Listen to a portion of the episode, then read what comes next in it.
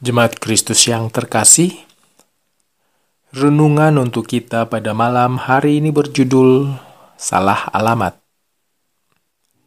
Dan bacaan kita diambil dari Mazmur 130. Beginilah firman Tuhan. Nyanyian Jarah Dari jurang yang dalam Aku berseru kepadamu ya Tuhan. Tuhan, dengarkanlah suaraku.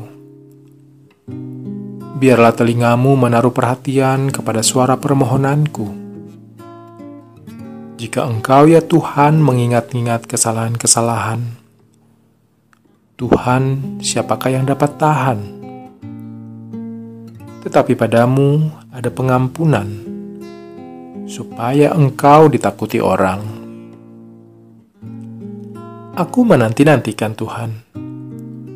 Jiwaku menanti-nanti, dan aku mengharapkan firman-Nya.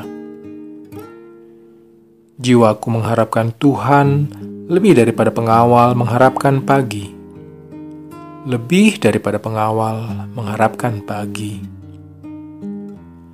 Berharaplah kepada Tuhan, hai Israel, sebab pada Tuhan ada kasih setia, dan Ia banyak kali mengadakan pembebasan. Dialah yang akan membebaskan Israel dari segala kesalahannya. Pernahkah kita salah dalam mencari alamat?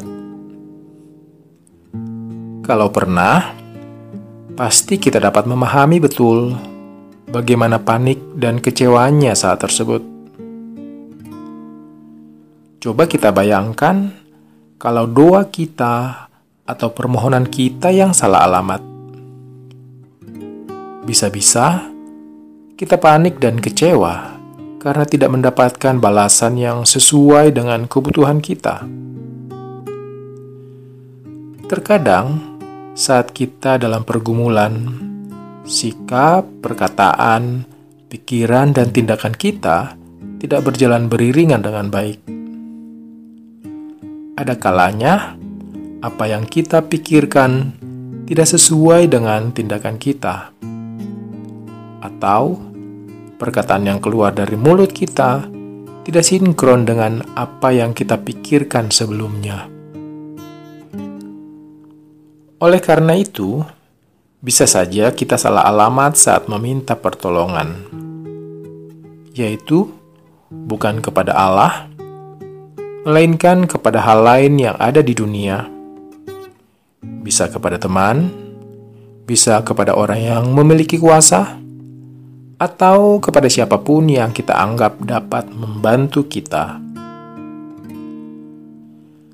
Bersyukurlah bahwa Allah tidak sulit untuk ditemui.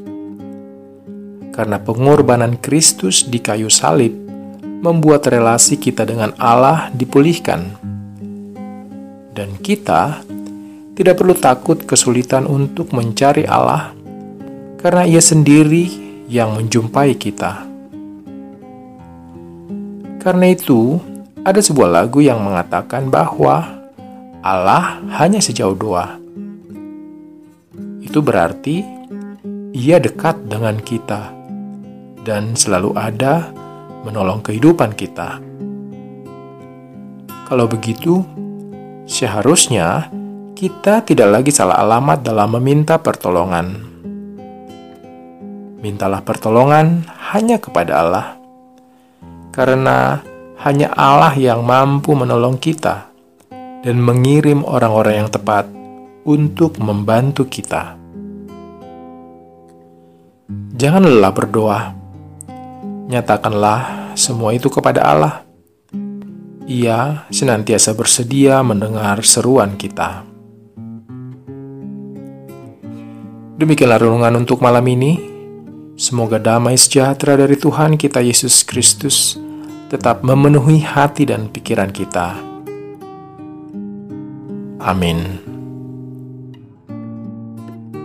Jemaat yang terkasih, mari kita bersatu hati, menaikkan pokok-pokok doa yang ada dalam gerakan 221 GKI Sarwa Indah.